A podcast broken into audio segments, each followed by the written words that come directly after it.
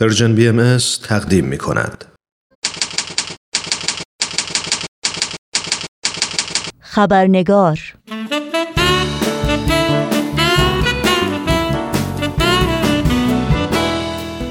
با خوش آمد به شما دوستان و دوستداران خبرنگار نوشین آگاهی هستم و خبرنگار این چهارشنبه رو تقدیم می کنم.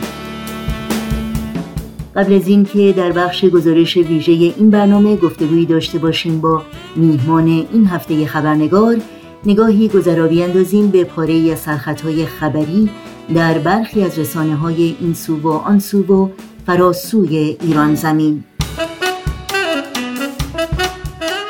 اجرای حکم شلاق و حبس رسول طالب مقدم از اعضای سندیکای شرکت واحد اتوبوسرانی تهران و حومه و انتقال او در وضعیت نامناسب جسمی به قرنطینه زندان اوین. تداوم سرکوب آزادی های مذهبی در ایران.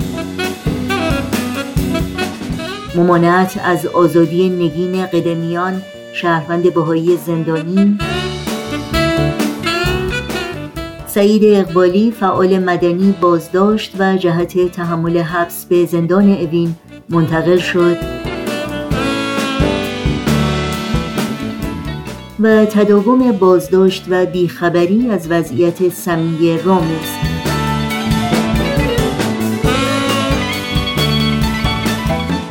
و اینها از جمله سرخطهای خبری برخی از رسانه ها در روزهای اخیر بودند.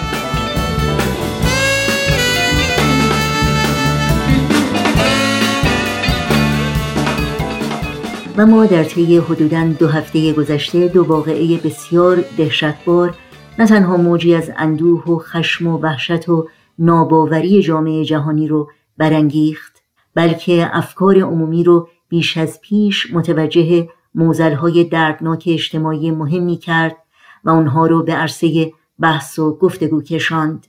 موضوعاتی چون خشونت خانگی، مرد سالاری، قتلهای ناموسی، تعصب مذهبی، نجات پرستی و قوانین نابرابر.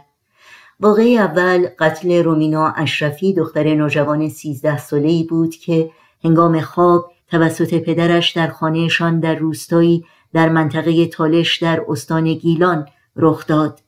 و واقعی دیگر قتل جورج فلوید مرد 46 ساله سیاه پوست آمریکایی توسط یک پلیس سفید پوست آمریکایی بود که در کنار خیابان و در انظار عمومی در شهر مینیاپولیس در ایالت مینسوتا در آمریکا اتفاق افتاد.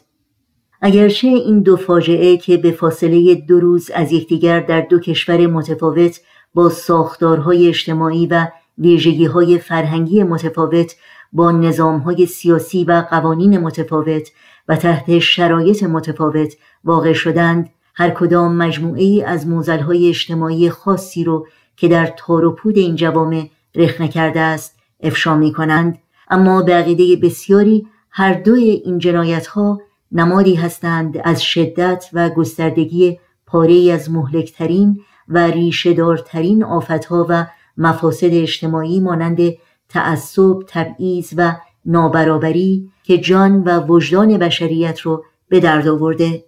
و با زیر پا گذاردن حیثیت، اصالت و کرامت انسانی پیشرفت و تعالی جوامع بشری رو که میبایست بر مبنای عدالت و برابری شکل گیرد و استمرار یابد صد کرده. اما چه عواملی اشاعه اعمالی چنین خشونتبار رو در یک جامعه امکان پذیر می‌کنه؟ آیا تعبیر عدالت باید در جوامع مختلف و در کشورهای مختلف متفاوت باشه و برای ارتقا و نهادینه کردن احترام به حقوق و کرامت انسانی و اجرای عدالت در یک جامعه از کجا باید آغاز کرد؟ پرسشهایی که در برنامه امروز با میهمان خبرنگار خانم دکتر لادن برومند در میون می‌گذاریم. در یک معرفی کوتاه باید بگم دکتر لادن برومند مورخ و یکی از بنیانگذاران بنیاد عبدالرحمن برومند برای پیشبرد حقوق بشر و دموکراسی در ایران هستند. طرح اصلی بنیاد یادبود امید در دفاع از حقوق بشر است که به مستندسازی موارد نقض حق حیات و سرگذشت قربانیان از سال 1357 خورشیدی تا کنون می‌پردازد. دکتر لادن برومند در گذشته از محققان فورم بین المللی مطالعات دموکراتیک در واشنگتن بودند. و مهمترین اثر او کتاب جنگ اصول کندوکاوی است در باب تنش بین حقوق طبیعی انسان و اصل حاکمیت در مباحث پارلمانی دوران انقلاب فرانسه. دکتر لادن برومند یکی از سه برنده جوایز لخ ولنسا رئیس جمهور سابق لهستان در سال 2009 میلادی است که به پاس فعالیت های این ستن برای پیشبرد حقوق بشر در ایران به آنها اهدا شد. با هم به خانم دکتر لادن برومند خوش آمد بگیم و گفتگوی امروز رو آغاز کنیم.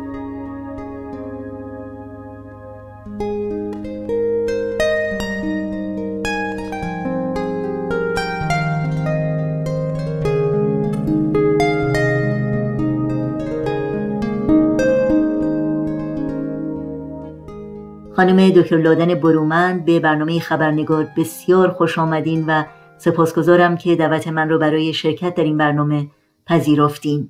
سلام خانم آگاهی عزیز با تشکر از دعوت شما و با درود به شنوندگان برنامه خبرنگار. خیلی ممنونم. خانم دکتر برومند همونطور که مطمئنم شما هم آگاه هستید ما در طی شاید حدودا ده روز گذشته شاهد دو قتل واقعا فجی بودیم. یکی قتل دختر نوجوان 13 ساله‌ای به دست پدرش در ایران رومینا اشرفی و یکی هم قتل مرد سیاه پوست 46 ساله جورج فلوید در آمریکا که به دست یک پلیس سفید پوست آمریکایی صورت گرفت. پرسش اول من این هست که وجوه تشابه و وجوه تمایز این دو فاجعه از منظر عدالت رو شما چگونه می‌بینید؟ پیش از اینکه به سوال شما جواب بدم می‌خواستم یادآوری کنم که من کارشناسی ویژه‌ای در مورد مسائل مربوط به خشونت پلیسی در آمریکا یا خشونت نژادی در این کشور و خشونت خانگی و صدمات وارد به زنان ندارم در نتیجه پاسخی که به شما میدم پاسخ یک شهروند متعهد در دو کشور آمریکا و ایران و بر اساس اونچه که شهروندهای عادی در این مورد در مطبوعات و دیگر رسانه ها می‌خونند و می‌بینند به شما پاسخ خواهم داد. از منظر عدالت درباره این دو جنایت پرسیدید. اگر اینجا عدالت را در مقابل ظلم و ستم معنی کنیم می توان گفت که وجه تشابه هر دو فاجعه اون معادله تراژیکیه که منجر به قتل یک انسان میشه. دو شهروند دچار نوعی معلولیت وجدانی می شوند که ریشه در جهانبینی یا ذهنیتی داره که مبتنی بر کرامت جهان شمول انسان نیست یعنی انسان محور نیست. و قربانیانشون رو در ذهن اونا مبدل به موجوداتی غیر خودی یا بیگانه می‌کنه و مانع میشه که اونها بتونن لحظه ای خود رو در جای قربانیانشون ببینن و با او همدردی احساس کنن. خشونت جنایت بارشون معلول این معادله است. چه آگاهانه چه ناخداگاه یکی سیاه پوستان را نوعی پستر از بشریت و دیگری زن و به ویژه دخترش را نه یک انسان خودمختار بلکه ملک خود می‌دونه و از او فرمانبرداری انتظار داره. وچه مشترک این دو فاجعه ذهنیتی بیگانه با خودمختاری و کرامت انسانی است. وجوه تمایزشون نوع ذهنیت انسان ستیز اوناست. این یکی مبتنی بر برتری نژادی آن دیگری مبتنی بر پدرسالاری و برتری جنسیتی و چه تمایز دیگه در منزلت اجتماعی این دو فرده یکی شهروند عادیه آن دیگری معمور اجرای قانون. بله خیلی ممنون. با در نظر گرفتن این دو فاجعه شما ضعف قانون و یا فقدان قانون رو در این جوامع چگونه ارزیابی می کنید؟ در رابطه با ایران ضعف در نص قانونه. یعنی مفسده اجتماعی معلول قانونیه که حق مالکیت پدر بر فرزند رو نهادینه کرده. از سالها پیش حقوقدانان در مورد پیامدهای فاجعه بار چنین قانونی که متعلق به زمانیه که دولت وجود نداشته و عدالت و مجازات امری خصوصی بوده هشدار داده بودند. در مورد آمریکا مسئله در عدم اجرای صحیح قوانینه که علت اون رو باید در جان سختی نجات پرستی در ناخداگاه فرهنگی مردم آمریکا جست. و همچنین در تاریخ پیدایش نهاد پلیس در این کشور که در آغاز در ایالات جنوبی برای حفظ بردهداری و کنترل بردگان به وجود آمده بود. تداوم خشونت پلیسی و اینکه اکثر قربانیان آنها سیاه پوستان یا دیگر اقلیت های نژادی هستند نشان آن است که مسئله نجات پرستی در آمریکا هنوز حل نشده و به همین دلیل هم قوانین که همه انسان محور هستند درست اجرا نمی شوند. سوای قوانین کشوری در این دو مورد یا در این دو جامعه چه عوامل کلیدی دیگری در زمینه های فرهنگی، اجتماعی، سیاسی، دینی و غیره میبایست در بررسی این گونه اعمال شنی و خشونت آمیز در نظر گرفته بشه به عقیده شما همه عواملی که برشمردید در تداوم این اعمال خشونت آمیز نقش دارند در آمریکا دو قرن نجات پرستی و تبعیض مانع از این شده که سیاه پوستان از همان مزایای اجتماعی بهره مند شوند که سفید پوستان می شدند. و این در موقعیت اجتماعی اونا موثر بوده و موجب شکست های فردی در رابطه با آموزش و تحصیل و اشتغال شده که این خود باعث سرخوردگی اجتماعی و عدم حس تعلق به جامعه میشه و زمین ساز گرایش به قانون شکنی شده. متاسفانه این قانون شکنی به نوبه خود به تداوم تعصب نژادی کمک می‌کنه که باز باعث تشدید تبعیض و شکست اجتماعی میشه و همه اینها با هم مبدل به یک دور باطل شدن. در مورد ایران یکی از معضلات ما حرکت به سوی تجدد بود که مسئله دین و اصلاح اون رو در اولویت قرار نداد. حالان که ذهنیت مردم ریشه در جهانبینی دینیشون داره. اگر ما کشف هجاب کردیم باید مسئله هجاب رو در دین حل کنیم.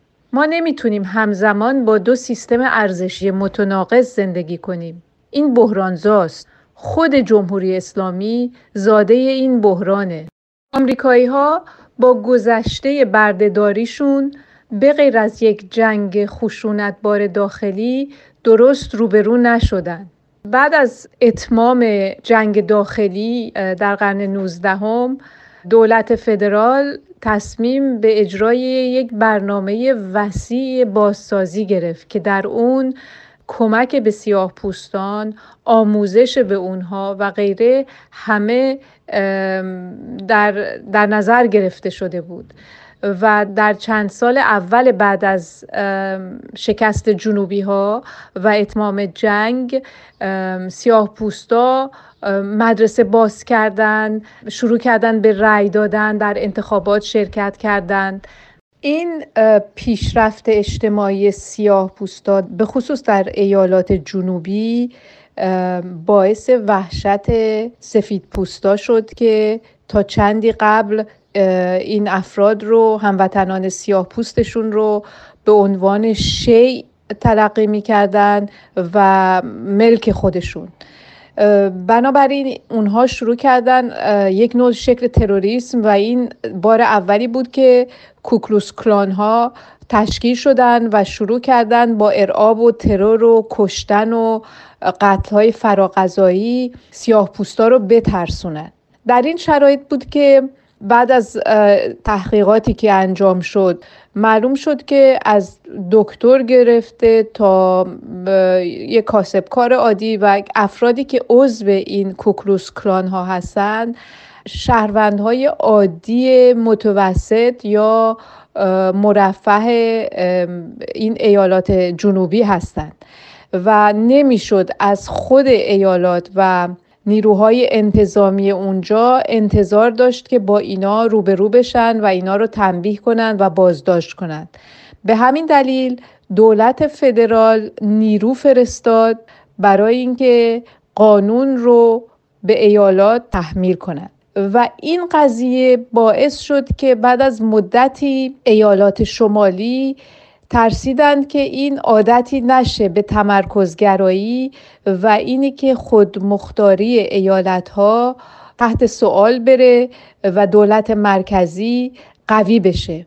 به همین دلیل اونها هم فشار آوردن که نه قانون اساسی ما ایالات ایالت ها و حکومت های ایالتی مسئول نظم عمومی و غیره هستند و دولت مرکزی نباید دخالت کنه. و نتیجه این شد که تمام پیشرفت های چند سال اول بعد از جنگ داخلی از بین رفت و سیاه ها دیگه رأی نمی‌دادند و ترسیدند و تمام سننی که منتهی شد به ایجاد سگرگیشن یا تبعیض نژادی در اماکن عمومی یا در مدارس و غیره تمام از اون موقع در آمریکا شروع شد و باعث شد که این معزل نجات پرستی به صورت دیگهی در این کشور ادامه پیدا کنه.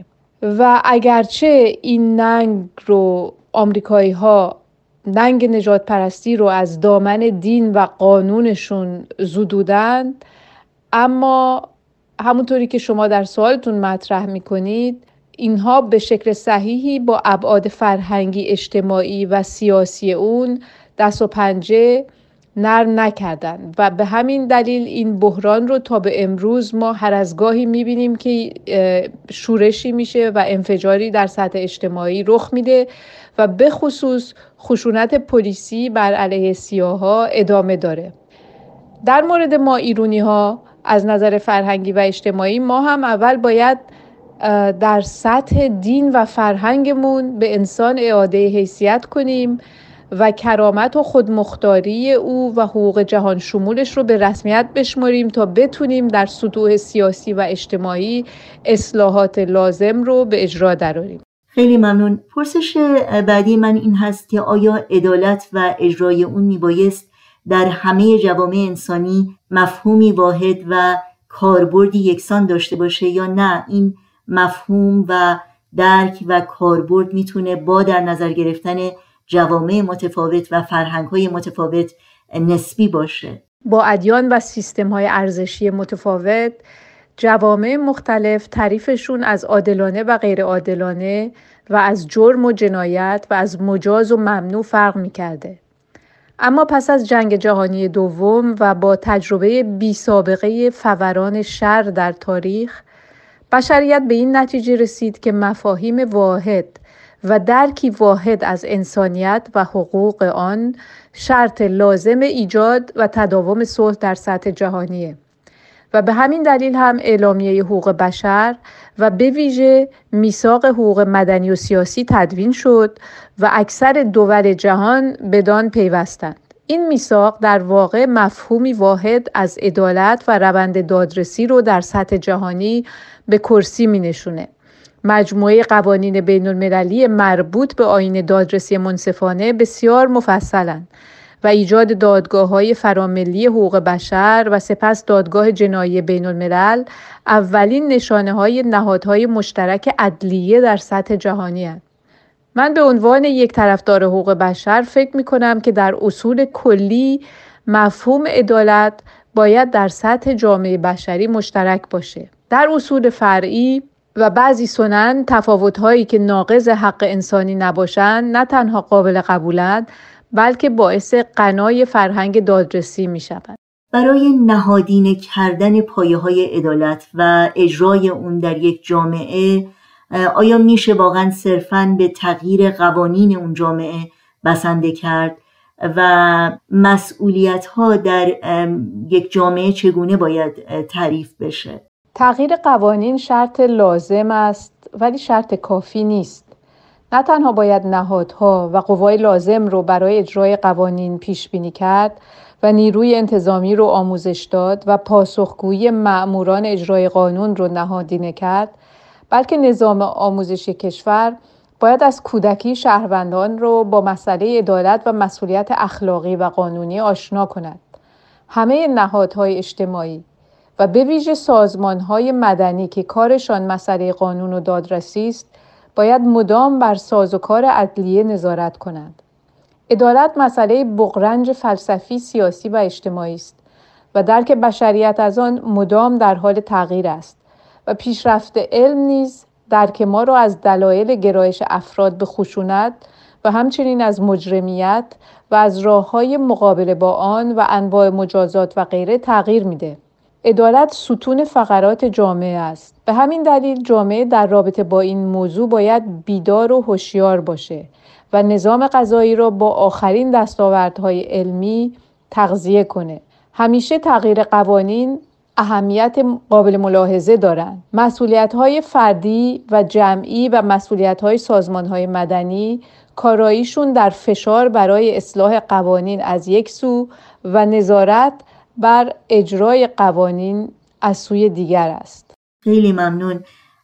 آخرین پرسش من این هست که بقیده شما تغییر و تحول در یک جامعه چگونه و از کجا آغاز میشه و چه تغییراتی رو شما در طی سالهای گذشته دیدید که برای شما امیدوار کننده بوده در مورد امریکا اگرچه با انتخابات یک سیاه پوست به ریاست جمهوری به نظر می اومد که فصل نجات پرستی در این کشور بسته شده باشد. اما یک نوع بیتفاوتی به مشکلات اجتماعی سیاه پوستان انفعال در رابطه با اصلاح سیستم غذایی کشور و مسئله زندانها و همچنین مسئله اسلحه و غیره جلوگر یک نوع خودخواهی طبقاتی است که برای من درکش مشکل است. چطور جامعه پر انرژی و نوآور مثل آمریکا در رابطه با این مسائل در جا می‌زند؟ من کارشناس این مسائل نیستم ولی این انفعال برایم حیرت انگیز است. شاید این بار با قتل جورج فلوید و اعتراضاتی که در پی داشته شاهد اقدامات صحیحی بشویم. اما در رابطه با ایران ما شاهد بروز تغییرات در افکار عمومی هستیم. اگرچه حکومت راه را بر هر نوع تغییری بسته اما به کمک فضای مجازی شهروندان ایران برای خود یک فضای عمومی موازی ایجاد کردند که در آن بدون کنترل دولتی مسائل فرهنگی و اجتماعی و سیاسی و دینی به بحث عمومی گذاشته می شود و در این سالها ما شاهد تغییرات زیادی در فضای عمومی بوده ایم. همین که مسئله قتل رومینا موضوع یک بحث عمومی شده است که در آن نه تنها حق دختر بچگان بلکه مسئله ارتباط بین یک دختر شیعه و یک پسر سنی حق پدر در تعیین سرنوشت دخترش نظام حقوقی که با استناد به دین برای پدر حق ریختن خون فرزندش را قائل است بیمبالاتی مقامات انتظامی و قضایی که به رغم التباس این دختر بچه او را به قاطرش تحویل دادند و بالاخره دخالت روحانیت اصلاحگرا که حق پدر بر جان دختر بچه را در دین به نقد می‌کشد به نوعی همه مسائل ایران را در خود خلاصه می کند. ما در دوران مشروعیت شاهد چندین دهه حرکت مدنی و فرهنگی بودیم که به ایجاد قانون اساسی و تغییرات مهمی منجر شد. امروز نیز شاهد شکسته شدن بسیاری از تابوهای گذشته در ذهنیت مردم هستیم و می‌توان امیدوار بود که تداوم این بحث عمومی زمین ساز تغییر جهانبینی شود که حاکم بر فرهنگ ماست و دیر زود در عمل نیز به بار بنشیند. سپاسگزارم خانم دکتر لادن برومند از وقتتون از مطالب ارزنده و تحمل برانگیزی که با ما و شنوندگانمون سهیم شدید. براتون آرزوی موفقیت های روزافزون دارم و امیدوارم باز هم شما رو در این برنامه داشته باشیم.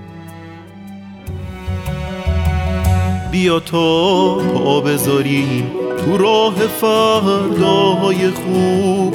بیا تا خط بکشیم به روی پاییز و غروب بیا تا رها باشیم. رها مثل باد بادکا بیا تا پاره کنیم. بند همه مترسکا تا به کی؟ سراب فردا. وحشت روز مبادا. تا به کی تکرار دیروز؟ فکری کن به حال امروز. تا به کی؟ اما و شاید هر باید و نباید. تا به کی؟ معیوس و دل سر تو بگو هم نسل و هم درد. بیا تو عوض کنیم مسیر تاریخ بیا تو روشن کنیم این راه تاریک بیا تو عوض کنیم مسیر تاریخ